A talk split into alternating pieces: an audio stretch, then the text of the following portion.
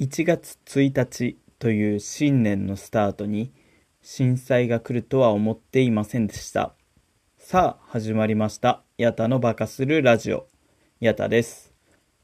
昨日の夕方から石川や富山を中心に北陸地方で大きな地震が続いています。サッカー日本代表の試合を僕は見ていたんですけども、ちょうど試合後のインタビューに差し掛かったところで、急にテレビが地震速報に切り替わりました。画面に映し出されるライブ映像を見ていると、立て続けに起きた地震のせいで、まさにその瞬間に家が崩壊して大きな砂ぼこりが舞い上がったり、大規模な火災が発生したり、13年前の東日本大震災をフラッシュバックさせるような恐ろしい光景がリアルタイムでテレビに映し出されていました。まだまだ地震は続いているので、過去の教訓を生かして安全な場所に避難したり、いつでも逃げられる体制をとっておくことが求められています。僕はテレビや YouTube のライブ配信からの情報がほとんどなので、ただでさえ冬は雪が降って寒い地域で被災された方々がどのような状態で今を過ごされているのか、その詳細をわかるこ知ることはできません。SNS では著名人やインフルエンサーの方がどうぞ無事でいてくださいとか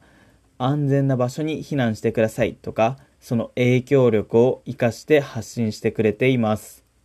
僕はまだまだそんな影響力はないですが、だからこそできることがあるんじゃないかと思ってその話をしようと思います。日本はプレートの境界線の上に位置している国なので、地殻変動の影響をもろに受けます。海洋国で津波の影響も大きい国と言えます。年に数回は大きな地震が起きているわけなんですけども、1995年に起きた阪神・淡路大震災、2011年に起きた東日本大震災、2016年に起きた熊本地震、そして今回2024年1月1日の能登半島地震、他にも大きな地震はいくつも起きているわけなんですけども、未然に防ぐことはできない自然災害に毎年直面直面しているのが日本なわけです。その度に何とかして立ち上がるという、立ち直るというのも日本の特徴だと思うんですよね。ヤフーではすでに令和6年の能登半島地震緊急支援募金というものが始まっていて、1月2日午後3時の時点で27万人がすでに寄付をしていて、4億円近くが集まっています。他にも実は僕の友人は、新潟の佐渡島で地域おこしをするということで、昨年の夏に起業しました。佐渡島も今回の地震で影響を大きく受けた地域です。佐渡島の特産品を広げるために数日前にクラウドファンディングを始めたばかりでした。もともと友人だからということもあって、僕もこのクラウドファンディングを応援していたわけなんですけども、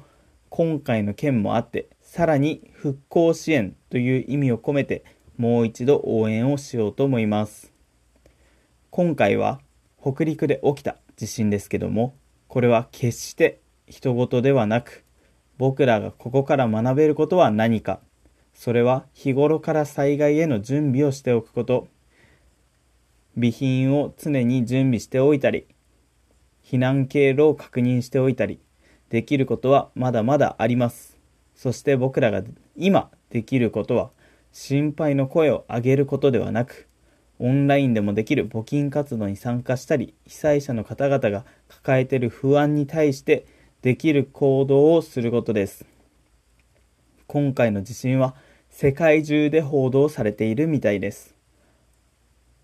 1月2日の朝起きてみると、インド、中国、フィリピン、インドネシア、サウジアラビア、チュニジア、アメリカ、メキシコ、本当に多くの国に住む友人たちから心配の連絡が来ていました。中には募金をしたいけどどこからすればいいかと問い合わせてくれる人もいました。本当にそれくらい大きな出来事が日本で今起きています。人事だと思わずに自分にできることを一つ一つちゃんとやっていく。そしてみんなでこの困難困難を乗り越えていく行動を一つでも二つでもやっていけばいいと思います。というかやっていきたいですよね。ということで今回は以上です。ありがとうございました。頑張っていきましょう。